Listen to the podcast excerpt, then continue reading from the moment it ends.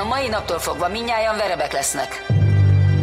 Fegyverek a hatalomért hívott globális küzdelemben. Megy már egy ideje a Vörös Verép című thriller a mozikban, aminek két fontos attribútuma van. Az egyik, hogy Jennifer Lawrence a főszereplője, a másik pedig, hogy nagyon sok jelentet Budapesten vettek föl. A Vörös Veréb nem más, mint a főszereplő Lawrence, aki egy balerinát alakít, akinek egy súlyos baleset miatt véget ér a karrierje, és az orosz titkos szolgálat szervezi be, hogy kémkedjen. A veréb iskolába iratják be, ami egy ilyen kiképző iskola, ahol a jellemzően lányokkal megtanítják, hogy hogyan használják a testüket, és mentálisan is hogyan csábítsák, vagy vonják be igazából a CIA ügynököket, illetve az ellenséges ügynököket. Így kerül Budapestre. A főszereplő, ahol egy CIA ügynök közelébe férkőzik, és igazából innen kezdődnek a bonyodalmak, mert egy idő után már nem lehet tudni, ő sem tudja, hogy neki higgyen jobban vagy a saját KGB-s főnökeinek. Nem tudjuk, hogy ki kifigyeltet kicsodát. Tehát ezek a klasszikus kémhistóriák azért megelevenednek.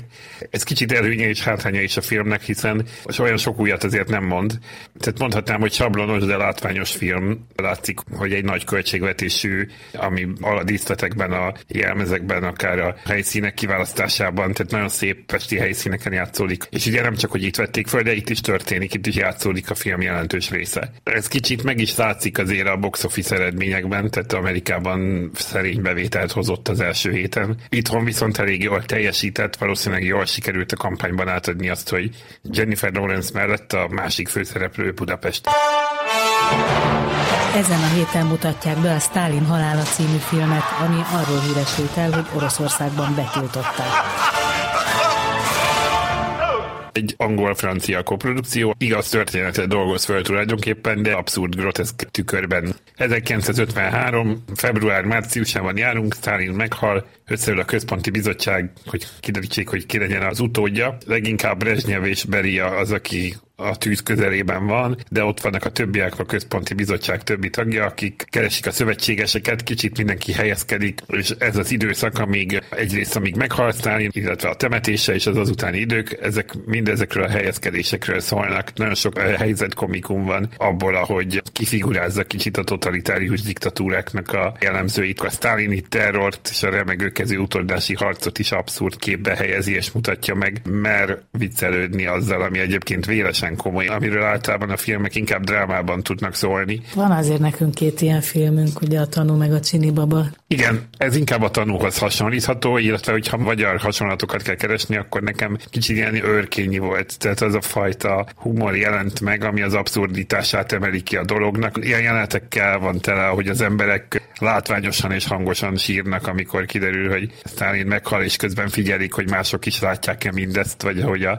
Stalin gyerekeivel viselkedik viselkednek a maguk talpnyaló módján. Ezek az egyébként nagyon magas beosztású és szintén rettegett emberek. Vagy például egyik kedvenc jelenetem a központi bizottság ülése, ahol ülnek egy szobában, és idővel persze minden határozatot egyhangulag hoznak meg, hát úgy, úgy alakul mindig, hogy figyelgetik, hogy ki mire szavaz. Ezeket a jeleneteket nagyon jó színészi játékkal hozzák. Steve Buscemi az egyik főszereplő játsza Brezsnyevet. Michael Palin, aki ugye a Monty Python csapatnak volt az egyik tagja, ő is ott van. Ez a Monty Python vonal is, ez a fajta humor is benne van nagyon a filmben. A film egyébként nem csak emiatt jó, hogy ezt a fajta rendszert figurázza ki, hanem paralel módon beszél az Unióról is. Egyre többször lehet tetten érni a brit filmeknél, hogy a szóba kerül burkoltan persze a Brexit, és hát itt is feltezik a kérdés, hogy ki ismeri az Unió jövőjét, és hogy hát az Unióra ráférne némi változás. És amikor ilyeneket mondanak, akkor nyilván a Szovjetunióról beszélnek, de a színészek következetesen csak Uniót említenek. Ez egy jó film. Én még biztos nem láttam ilyen jó filmet, de az is lehet, hogy ebben az évben már nem is fogok.